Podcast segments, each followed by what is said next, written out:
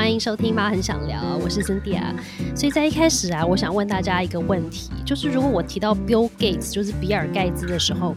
第一个会冒出你对他的形容词会是什么？像我自己的话，我第一个想到的他就是很聪明。其实最近 Bill Gates 在他自己的 LinkedIn 上面呢，放了一个他在1973年穿他的这个高中毕业服的照片。他说最近有人问他说，我会给想为世界创造正向影响的年轻人什么建议？然后这个问题呢，其实让 Bill Gates 思考了很多。他说，我会对年轻版的自己说什么呢？我会给他什么建议呢？他说他后来想想觉得他会给他自己的建议很简单，那就是大量阅读，然后找到自己可以享受的一个能力。确实Bill Gates 其实在很多的媒体或者是很多文章里面都提到他自己有多么爱看书。他说他一年会大约看50本书，就看到这个让我觉得有点吓到，说天哪，一年才52个礼拜他就已经看50本书了，所以真的很惊人。但我觉得最让我钦佩的地方其实是 Bill Gates 说他自己一旦开始看的一本书，不管是多好看多难看，他都一定会把它读完。那其实呢，我觉得在帮助孩子培养这个阅读习惯的这件事情来说，我觉得应该是各个育儿领域里面最没有争议的目标。因为就是你知道育儿方法有很多啦，大家想提供孩子的滋养或者是一些培养其实也非常非常的多元，但我觉得要培养小孩有这个阅读的好习惯这件事情，其实就是各个领域里面我觉得最没有争议的一点。因为呢，阅读这件事情根据很多的研究就是显示说，孩子可能因为阅读的习惯可以变得更聪明，更有想象力，有自学的能力，然后是一个陪伴孩子一辈子的一种好习惯。可是呢，在听的大家可能都不知道一件事，就是其实我本身非常的不爱阅读，现在比较好一点啦，但是其实在我小时候我真的非常不爱阅读。然后在小时候的时候，除非是学校规定要看的书，不然我绝对不会自己拿一本书，然后就是放松的时候啦，娱乐的时候我就拿本书出来这样子看一看，绝对不会发生。然后说到阅读，就会让我想到我自己的一个表姐，就是我印象中的她，就是从我小时候的记忆到现在，她就是永远手上都有一本书。然后呢，我小时候都不能理解这个表姐到底是怎么一回事，就是她大我6岁嘛，所以我那个时候看她，我会觉得说这个表姐好奇怪，就是她随时都在看书，然后她都是看得好投入哦，一直看，然后看各种不同的书。那我就想说奇怪，有那么多好玩的事可以做，对不对？这么多好玩的玩具可以玩，为什么我的表姐永远都在看书呢？那一直到几年前，我自己本身才慢慢开始阅读，然后我就可以理解，也可以蛮羡慕像我的表姐跟 Bill Gates 这样子可以一直很享受，然后可以看大量各种书的人。因为阅读真的可以帮助我们看到可能不同的世界学习可能不同领域的一些知识。但我自己本身呢，距离这个书虫这个境界真的是还离得非常非常的远。那所以可以想象，像我这种从小不爱看书的妈妈，要遇到想要帮小孩培养阅读习惯的时候，这件事情对我来说就非常头痛，就是一个很大的难题。所以今天我就非常的荣幸，也非常开心，我那有一个厉害的专家要来跟我一起聊阅读的这件事情。那今天是谁要来跟我一起聊呢？今天我们的阅读专家是小壁虎老师，他的本名是蔡梦云。那他现在现任呢是国小的教师，他有20年的教学经验，同时他是一位充满创意的阅读推动者，他曾经荣获教育部的阅读推动奖。那他自己的部落格还是2011年全球华文部落格大奖年度最佳教育应用部落格的前4强，所以超级厉害的。最近呢，老师又还出了他的新书，叫做《阅读起步走》。所以今天我们就非常非常开心要来跟小壁虎老师一起聊。老师你好。主持人好，各位听众大家好，我是小壁虎老师蔡梦云。老师的声音好适合录 podcast， 声音好好听哦。是有人这样跟你说过吗？有对非常适合做这种广播节目所以今天老师一开始我就要来问你一个问题，就是我自己本身有一个跑步教练，然后我还记得我跟我的跑步教练上课的时候，我的跑步教练就跟我分享，他就说其实很多人都觉得怎么会有人要请跑步教练呢，就是好像很多余嘛，就是会走路的人就会跑步啊，就是你只要走快点，有没有步伐快点不就跑起来了嘛，干嘛还要请教练来教？那有没有人问过老师，就是有这么需要去专注于或者是想要培养阅读的这件事吗？就是一个人识字的人，如果我们有去上学，对不对？我们如果有阅读的识字能力的话，不就会阅读了吗？那有需要就是花这么多时间在培养阅读能力这件事情吗？嗯，其实虽然每个人都会跑步啊，但是呢，当我们要进行短跑啦，或者是长跑啦，或者是瘦身跑步的时候，其实都会有不同的技巧，例如嗯说手摆动的姿势啦，或者是步幅的大小啦，还有身体的倾嗯斜度啦、呼吸啊，这些如果说没有一个教练在旁边的话，其实我们跑起来就不太会变得非常的厉害，大概就是嗯会很混乱这样。所以我在想，其实阅读也是一样的哈。那嗯像以识字来说，其实呢，我们的孩子他在识字的时候，他认识的是那个字，但是在中国字来讲，这个字可能在不同的情境下或不同的语句下，它会代表不同的意思。我举个嗯例子好了，例如说1年级的学生，他可能会学到一个举手的举这个字，那嗯他认识的是举手、举重、举头望明月，这他这个意思是抬起来的意思。可是嗯当他在阅读的时候，他可能会看到这个举，它变成是一个，例如说选举，或者是嗯举世闻名，或者是一举一动，甚至更难一点的是百废待举。那他就没有办法去。理解说这个举到底在这个情境下，它到底是什么意思？所以我们嗯在教阅读理解的时候呢，其实有一个部分很重要，就是我们会让孩子有一些方法去推论啊，去预测啊，去解决这一些困难。所以嗯识字，其实不代表他阅读的理解上的一个程度这样。嗯那其实我认为阅读这样，他可以做的事情，例如说，理解的能力啦，统整的能力啊，还有最后要做的是比较高阶的摘要的能力，这嗯都需要有一个教练在旁边的这样。原来是这样，所以阅读不是只是识字而已，它其实有很多深层的内涵，就是它可能帮助我嗯们可以理解更多，理解的能力更丰富，然后甚至可以是不是也可以帮助我们在书写上面的部分，就是我们阅读的多，是不是可以让我们去自己在书写的时候，可以运用一些这些不同的，透过理解消化出来的见解也会不太一样，对不对？是的，如果这个孩子他的统整能力很好，或者是他嗯的摘要能力很好，其实像我们这样面对面啊，在沟通的时候，在表达的时候，我们在听啦、在看的时候，都需要一点点技巧去嗯统整对方说的话，然后把它理解起来，然后再回答嘛，对不对？那他在嗯看书的时候也是一样，其实他看了整篇的文章以后，他可能需要一点统整能力，去把它整个的那个文章的知识啊，或者是重点啊，把它做摘要起来。所以这个嗯。这个能力呢，是需要去练习的。嗯，所以老嗯师的这个新书就是在帮助我们爸爸妈妈也好，或者是老师也好，去思考怎么样帮助小孩，或是帮助我们自己去建立起你讲的这种阅读能力，不是只是识字，对不对？不是只是拿嗯本书起来看，而是可能更深层的一些阅读，可以帮助我们培养上的一些能力，是不是？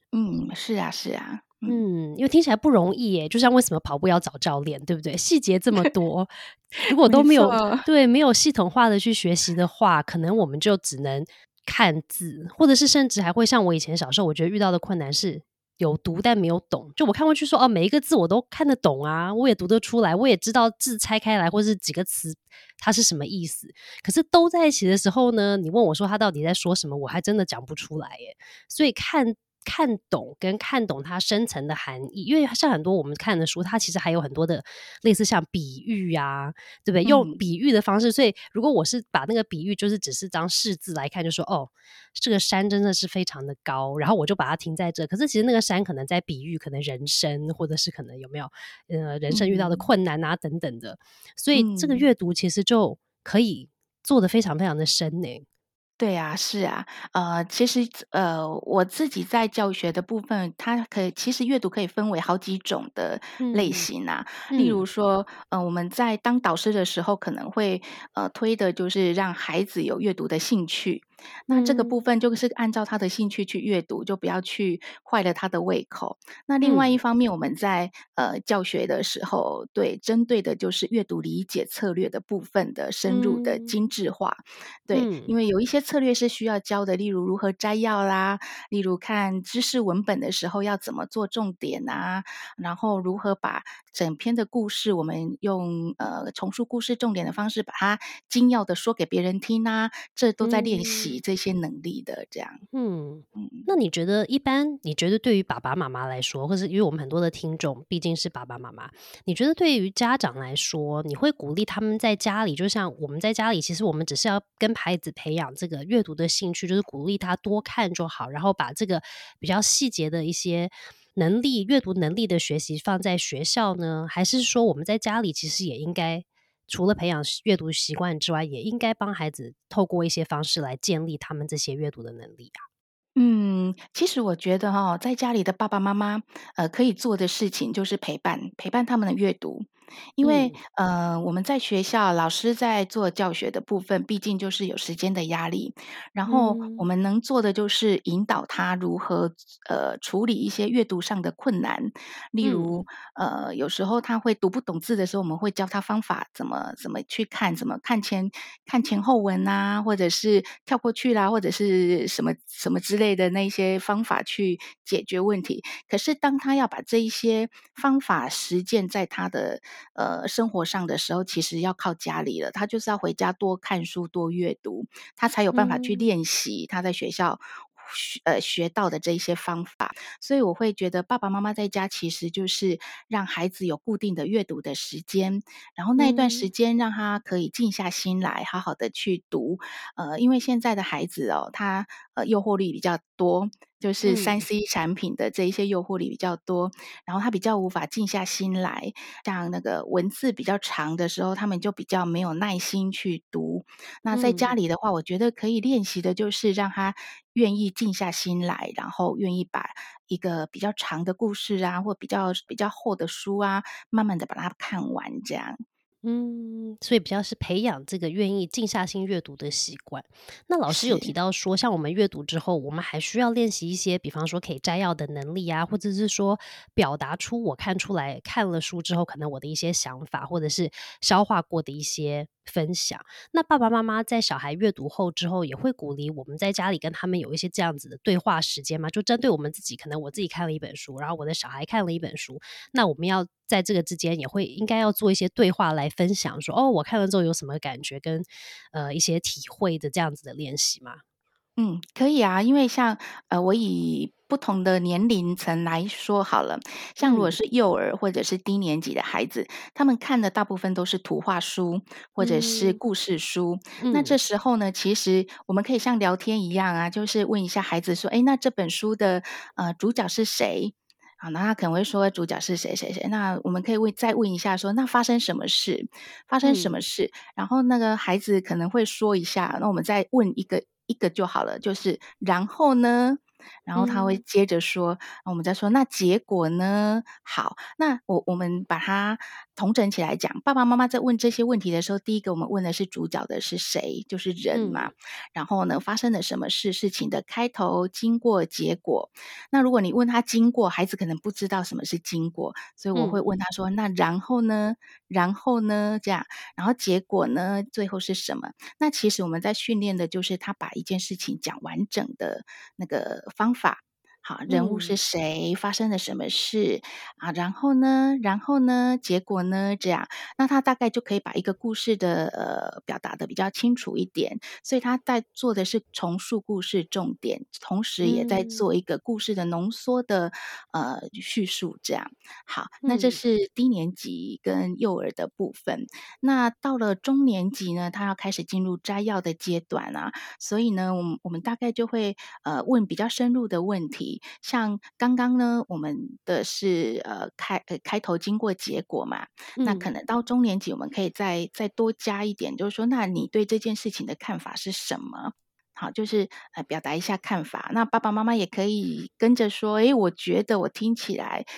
我的看法是这样的，我也跟你介绍，跟你分享一下我的看法。有可能看法会不一样哦，但是他在学的就是多听听看别人不同的看法。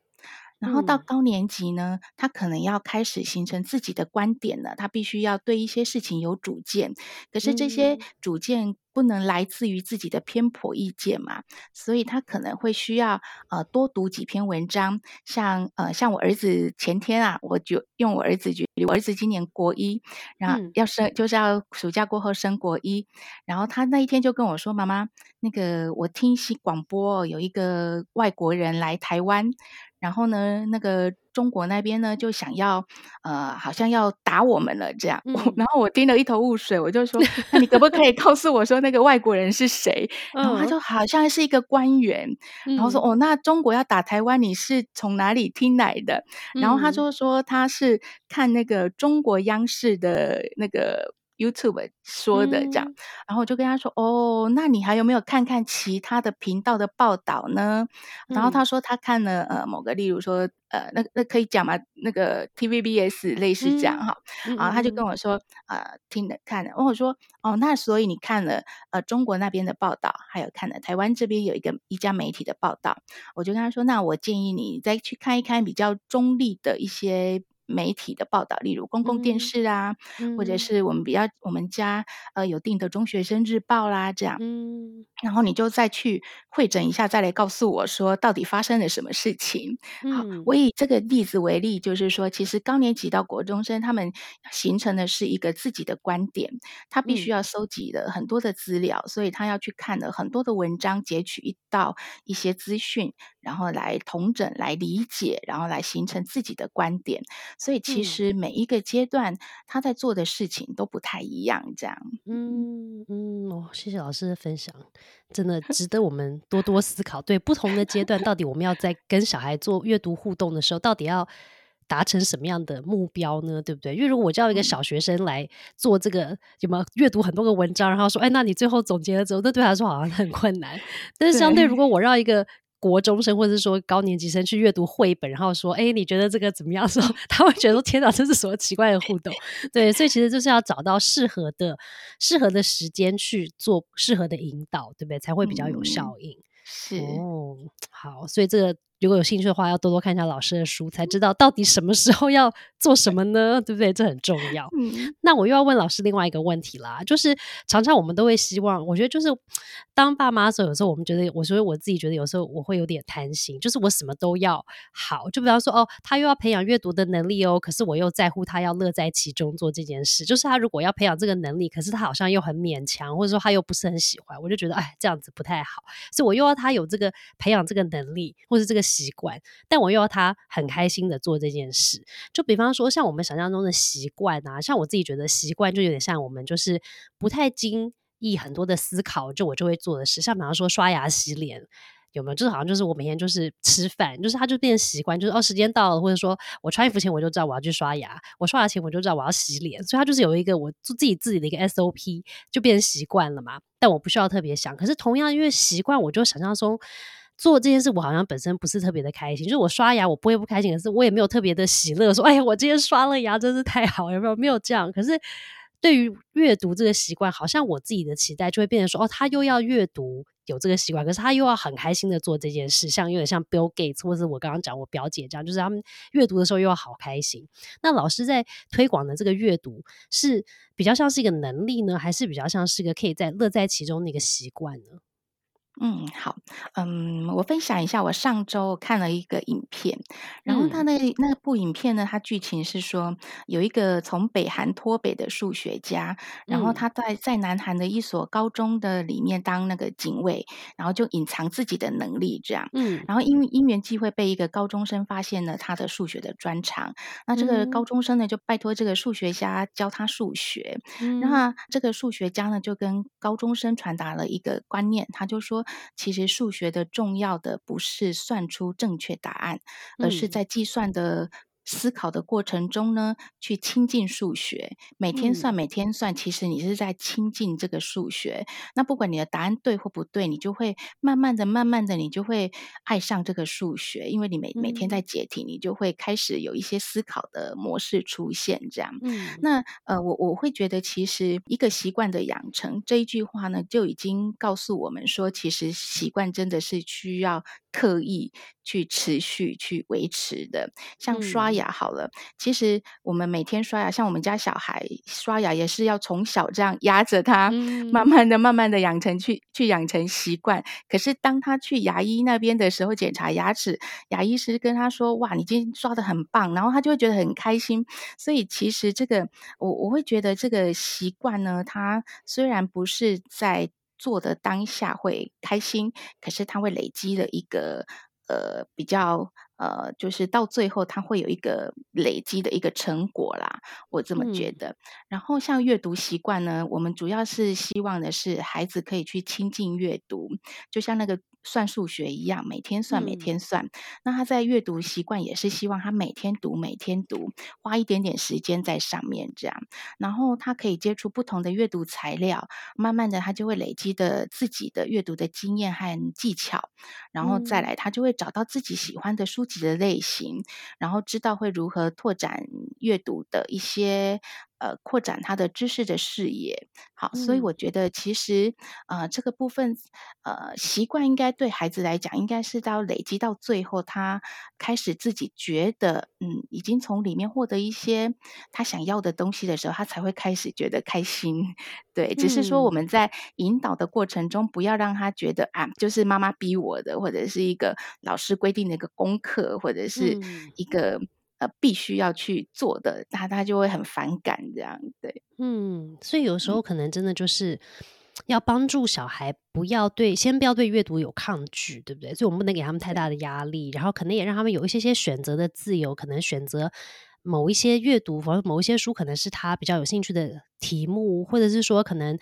比较小的小孩可能是某一些绘本某一些的图画的展现对于小孩比较有兴趣的，就可能先朝这个方向，就是先让他有这个不抗拒阅读跟希望可以每天都碰书看看书开始，然后慢慢累积多了之后就会像老师讲，可能就比较有机会变成一个习惯，就没有做你会觉得怪怪的那种，对不对？然后呢就慢慢在中间可能他获得了一些乐趣，或者是说从里面真的找到了一些他觉得很好的地方，那这个就有可能变成一个阅读的兴趣，然后他就会乐在其中，慢慢开始觉得阅读好开心，我想要每天都读，不是因为它是习惯，而是我做的时候真的获得了很多，或者真的觉得很开心。是的，好，所以从小要培养，就跟刷牙一样，对不对？就会到我们现在年纪大还在好好的刷牙，照顾我们的牙齿。是的，对啊。那可是老师现在又有很多教育，就是不是就会讲有关于就是说我们要尊重小孩，大家都有自己的偏好跟喜好跟兴趣嘛，就是可能要尊重孩子大家有差异嘛。那可是阅读这件事情，假设它是一个兴趣或是一个喜好，那每一个人都一定要有这个喜好嘛？就我会不会有没有人他真的就是不喜欢这个乐趣，不喜欢这个喜好，他可能我喜欢踢足球，我都喜欢做运动，可是我就是不爱阅读这件事情，有没有可能是这样呢？就他比较像是一个偏好呢，还是说这个是普罗大众大家都可以培养的一种喜好？其实我觉得有没有什么喜好，我觉得每个孩子他喜好的东西都不一样。那喜欢足球不一定他就不喜欢阅读，我的意思是说其实阅读它可以跟任何事情并行的。例如说他很喜欢像我们学校有棒球队，那棒球队的孩子他虽然都在打棒球，可是他会对一些例如说棒球人物的书籍，或者是在教一些棒球技巧的书籍的时候，他会拿来翻一下，他就开始在接触跟他专业领域他想要去发展的领域的一些阅读。其实我觉得这样也是一种方式，也是一个方法。那他这样我们不能说他有阅读偏食啦，或者是他有任何的偏好的问题，但是我觉得如果孩子还没有习惯阅读，或者他不喜欢阅读，可能是因为他还没有找到他想要读的书。对，那其实我们的书真的种类非常非常的多。我在带班的时候有一个孩子，因为我之前在一个6班的小学校，在比较乡下的学校，然后那时候我自己都会随身带书去学校跟小朋友一起看书这样。然后那一阵子我非常的沉迷那个做面包，所以我就带着那个做面包的书这样。然后我在那边翻的时候呢，有一个小朋友他就靠过来，他就跟我说天底下还有这种书。然后我就想，哇，原来他们的视野真的很小，他们不知道天底下嗯还有这种书。对，所以嗯我觉得其实有时候孩子并不是不想阅读，是他不知道天底下还有什么书可以让他去读。所以我嗯我觉得，我目前是图书馆的老师，所以我就会想说，哎，把图书馆里面各式各样的书都推给孩子，推嗯销给孩子，让他知道说，原来天底下还有这种书那种感嗯，觉。对，这样很棒。那这个老师，我就延伸到我下一个问题，就是太多书也是一个问题。就对于妈妈有没有，我有点选择障碍。然后我常常逛那种网络书店啊，然后就发现说天哪，能够学的书这么多，反正这个排行榜里面就有100本书。然后呢，因为它有分门别类嘛，有些是就是有就是可能跟知识相关的书，那有一些又是像童话故事书，然后有一些呢又是一些传记的书，就是有各种不同种类的书，还有文学的书，分类嗯很多啊，然后又有很多的作者，很多的有没有不同的一些故事，然后有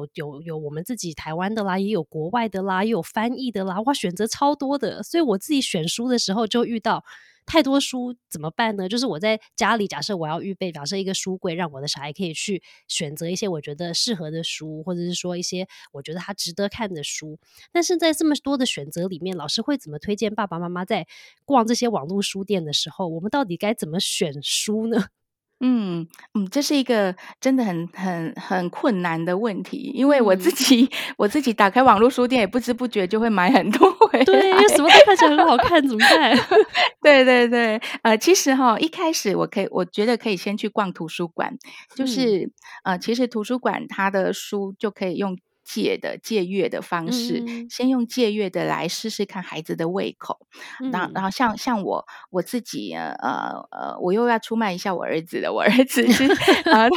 他在开始到高年级的时候，我觉得他应该要读一些比较长篇的少年小说，嗯嗯可嗯是偏偏呢，他就是很不喜欢那一些，他就还是一直在读那个比较属于中年级版的那种比较短篇的故事这样。嗯那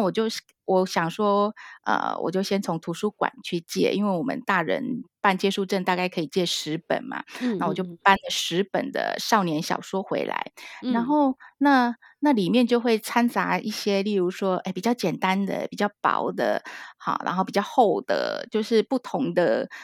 种类、不同主题，然嗯后嗯嗯中外都有，台湾的啦，那个外国的啦，类似我就随便搬一搬，我觉得那个书名看起来他会喜欢，我就把它搬回来，然后嗯他就会选择性的来看。那我嗯觉得，其实我们不知道孩子想要什么的时候，带他去图书馆是最好的。我可以跟他，像我就会跟他说，好，这一柜全部都是小嗯说，你今嗯天要从里面选2本带回家，然后嗯他就会开始去选，然后再来剩下的3本。你可能去挑你自己喜欢的，例如他喜欢漫画，好，那3本嗯挑漫画，那2本就挑妈妈说的这一个柜子里面的，这嗯样去推销这些书给他。那因为图书馆里面的书，它就是比较有品质的保证，包括嗯比较不容易选到一些劣质的书。对，所以我觉得嗯图书馆是一个蛮好的方式。那如果是要从网络书店选的话呢，其实我觉得还是要看年龄，还有他的喜好，从他嗯的喜好下手是最好的。如果你孩子喜欢，例如喜欢运动、喜欢足球、喜欢篮球，那我们就可以选相关的议题的呃嗯书来介绍给他。例如喜欢骑脚踏车的，就可以嗯看一些单车的一些少年小说，都是 OK 的。所以我觉得从孩子的他的喜好先推给他，这样是比较嗯。容易达成这个目标的。那老师有没有遇过嗯有一些小朋友啊？像我自己小时候好像就属于这种，就是可能我去图书馆或者我去书店，然后可能真的大人就会说：“哎，那你从这个里面选1、2本你很喜欢的书，那我们就把它带回家这样子看，对不对？”但是对我来说，我就也很难，因为我就没有特别的兴趣啊。然后我觉得每一本看起来也不是特别好看，然后也没有特别不好看，所以我就很难选。那如果你遇到这种小孩怎么办？就我觉得有些小孩还是有清楚目标性的，就是说啊，我好喜欢足球，或者我好喜欢烹饪，那我就选这种类型的书，所以对他来说，这个选择就相对容易一点嘛。可是有没有一些小朋友，他好像就是都对很多事情都觉得啊可以，然后也不可以，反正他都是好像平平的。那这种小孩该怎么办呢？怎么引导他去找到他能看的书呢？好困难哦。好，我其实我们家的小孩哦，我有另外一个女儿，她就比较属于这一种的。那时候我记得我就教她怎么选书。通常我们在选书的时候呢，第一个我们会先看那个书背上的书名，这个书名会不会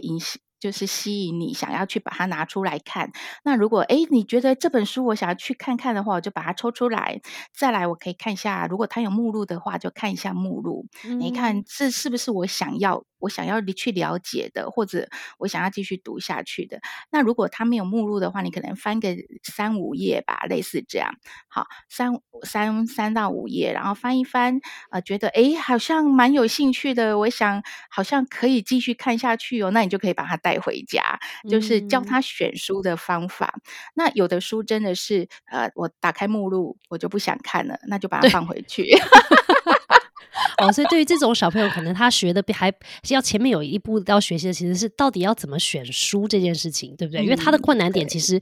还没有到那个阅读前，他其实选书就有困难，所以我们要引导他的是到底怎么样去选一本书来看一看。哦，好哦，谢谢老师的分享。但我觉得我那时候看老师的书，我觉得最鼓舞人心的话就出现在书的一开始。我觉得老师可能也是故意的，因为这个很多的爸妈就是可能碰到这个阅读事情，就可能已经遇到了种种的挑战跟沮丧的困难，然后呢，所以你在老师一开始这个书的一开始其实就提到说，你觉得孩子的阅读习惯呢，当然是越早养成越好，但是只要愿意开始都不嫌晚哦。所以今天如果在看这个老师的书或是听 podcast 的朋友们，如果你的小孩已经到高中了也没有关系，甚至你如果跟我一样是成人，然后我不爱阅读的话也没有关系哦，只要你愿意开始一切都不嫌晚，当然是越早开始培养越好嘛，对不对？但是没有关系，只要可以开始都行。所以呢，我觉得老师提到这件事情就很棒，因为就鼓舞大家说没有关系，只要你愿意开始，对不对？都可以。然后只要他们有机会培养出他的对于阅读的兴趣，或者是他阅读的这个议题有兴趣的时候呢，都有机会可以让孩子迷在这个书的世界里面，然后非常的喜欢。那我就要问老师啦，就是你觉得阅读这件事情是人的天性嘛，就是说有些人就是生下来他可能天性就很喜欢阅读哦，很喜欢做阅读这件事，就像有些人可能适合做运动，有些人可能就是烹饪非常棒，对不对？那阅读这件事情你觉得是天生的呢，还是后天的影响比较大呢？我在教育现场哦，其实我接触过很多的孩子，那每个孩子其实他都有独特的他的学习的样貌，那有一些孩子的确是在某一方面会有天分，那如果有天分的话，他其实学习会比较顺利，例如他有音乐的天分，他其实在吹直笛啊或唱歌那个音准就很容易可以抓得到，所以他学习会比较顺利。但是呢，我会觉得其实没有天分也不是说无法做到，因为有时候是后天，我们只要愿意花时间投入的话还是有可能成功的。就像怎么说呢，我觉得爱不爱看书是一种喜好，它跟后天的环境比较有关。那如果说对阅读有天分的，可能在于说他在阅读的时候速度会比较快，然后他的阅读的进展会比别人快一点，然后他在抓重点的部分会比较快。可是呢，如果我们有一些后天的培养啊，或者是后天的练习加进去的话，其实只要刻意练习，每一个孩子都可以把他那个阅读的能力把它带出来。对，这就是我们要做的。因为以现在来看啊，像我们去看那个会考啊跟学测的那一些题型啊，其实都是用阅读理解来当做第一个门槛，因为那个题目真的非常的长，然后又在要有限的时间内把它读完，还要解题，这个就需要有很多的阅读技巧在里面。那如果有天分的孩子，他可能学阅读技巧他很快自己可以融会贯通，但是如果比较没有天分的孩子，没关系，我们靠一些环境啊，还有我们一些指导跟引导他，其实他还是可以学习的好的哈。那我觉得阅读环境真的很重要，让孩子尤其是现在啊，因为现在真的孩子的那个 3C 的那个诱惑真的太大了，你要让他拿一本书真的是非常的不容易，所以我觉得我们要刻意去营造这个环境。以前我们小时候就不用刻意营造，因为就没有事做，就只有书就看书，对，但是现在因为它太诱惑太多了，所以我觉得我们后天的环境还是要去营造一下，例如说在固定的时间，在固定的地点，让他有固定的一个时段，到那个时段他就习惯去看书，时间长短都没关系，但是要让他有一个环境上的一个安排，这样会比较好一点。那我就要问老师，就是跟我们今天讲的这个议题有点大反差的问题，就是我们家的小孩有另外一种问题，是太爱读看暗书的问题，就是对不对？有些人会觉得啊，我的小孩网络沉迷啦，或者什么电视沉迷啊之类的。好，因为我们家比较没有在使用那么多 3C 产品，所以可能他们这个议题就稍微好一些。但是我们家的小孩呢，就是我的儿子，他很爱看书，那他真的就是有固定时间看书。可是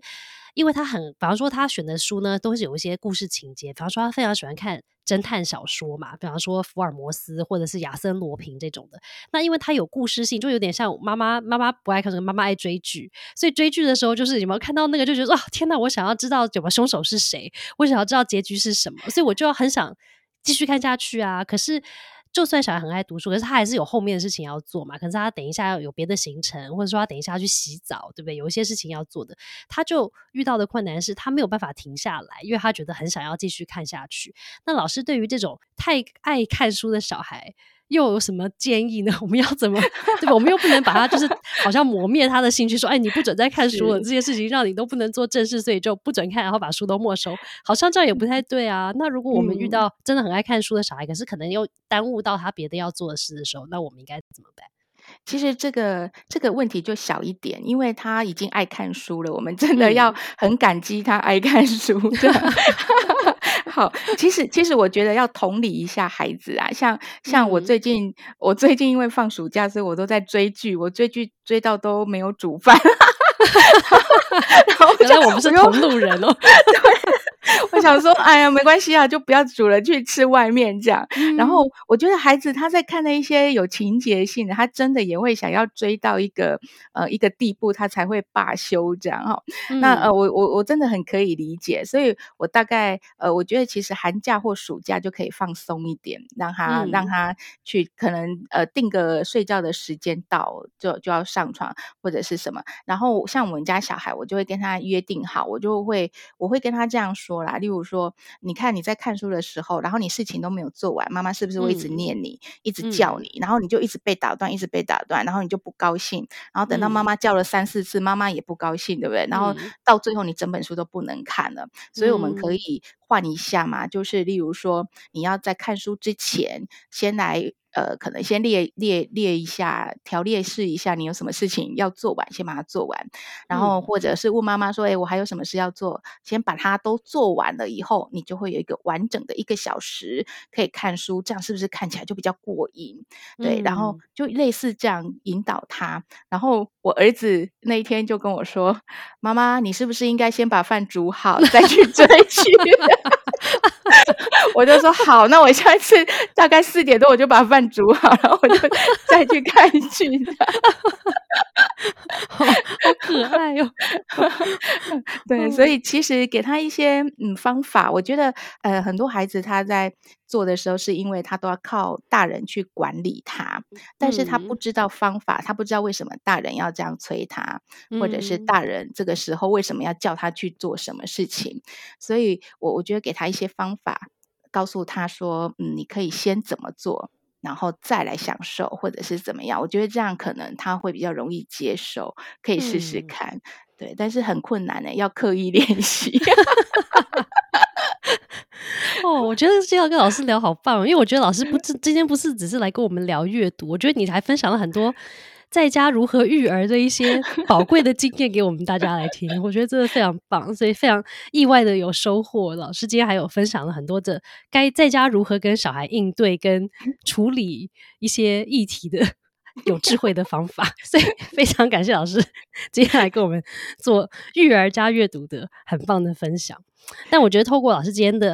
一些分享，让我去思考了很多有关于对啊，到底阅读是对我们自己跟小孩来说到底是个责任呢，是个兴趣呢，还是一个才能，还是个习惯呢，对不对？可能对每一个人来说真的都不一样，对有些人来他真的就是真的是很喜欢的一种乐趣兴趣，有些人呢可能真的觉得说他真的是个很重要的能力，所以我愿意投入时间来好好把它练好，或者是把它增进，对不对？所以我觉得对于每一个人来说，阅读这件事可能都有不同的含义，但它其实都是一件很好的事情。那我觉得今天透过老师的分享呢，就让我们去思考了很多有关于如果我们真的是因为课业或是工作的责任要阅读呢，如果方法对的时候，其实也是可以在那个里面得到很多的收获跟一些享受的。那我觉得呢，它其实真的是阅读这件事可以是帮助我们可以收获到很多的一些成就，或者是帮助我们去找到一些人生里面本来不知道的乐趣，因为可能看了一本好书开启了一扇大门，发现说哦，原来你看烘焙面包这么有趣，或者是可能福尔摩斯办案这么好看，所以可能会去研究一下到底是办案怎么办案，或者是那个 CSI Forensic 的一些资料也可能会去多多涉略。所以我觉得阅读真的是一件很有趣的事。那希望透过老师今天的分享呢，大家如果有兴趣去培养很多这些阅读的一些我们刚刚提到的一些比较像是核心能力的，比方说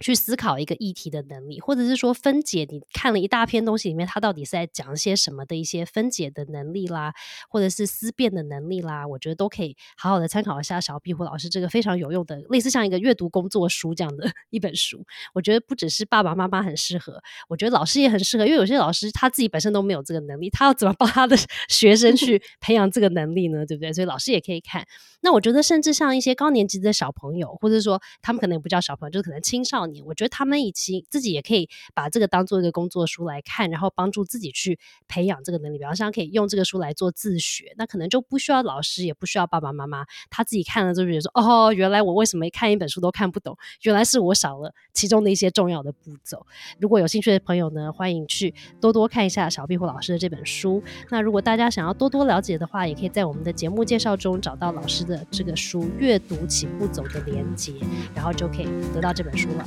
所以呢，谢谢大家收听妈很想聊，我们就下次见咯。谢谢小壁虎老师，谢谢主持人，谢谢，拜拜，拜拜。